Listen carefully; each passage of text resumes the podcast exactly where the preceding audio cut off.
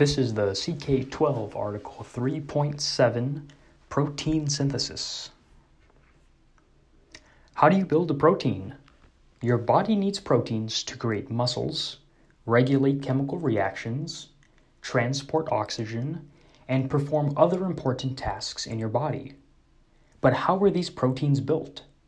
They are made up of units called amino acids. Just like there are only a few types of blocks in a set, there are a limited number of amino acids, but there are many different ways in which they can be combined.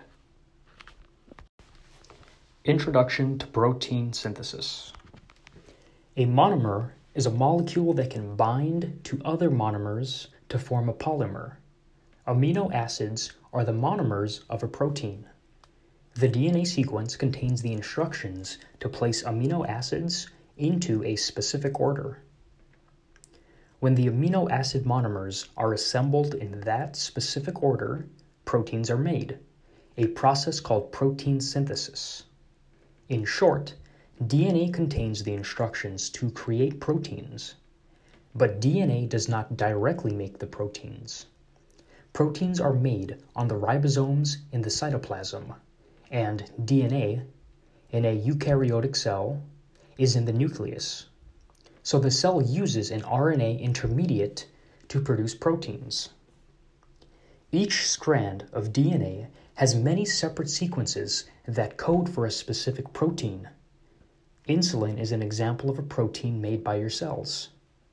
Units of DNA that contain code for the creation of a protein are called genes.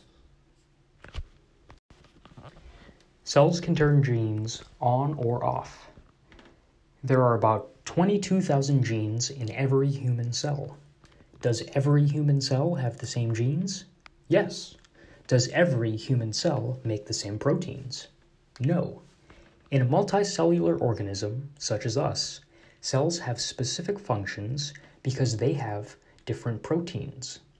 They have different proteins because different genes are expressed in different cell types, which is known as gene expression.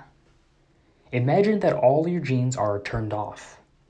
Each cell type only turns on or expresses the genes that have the code for the proteins it needs it to use.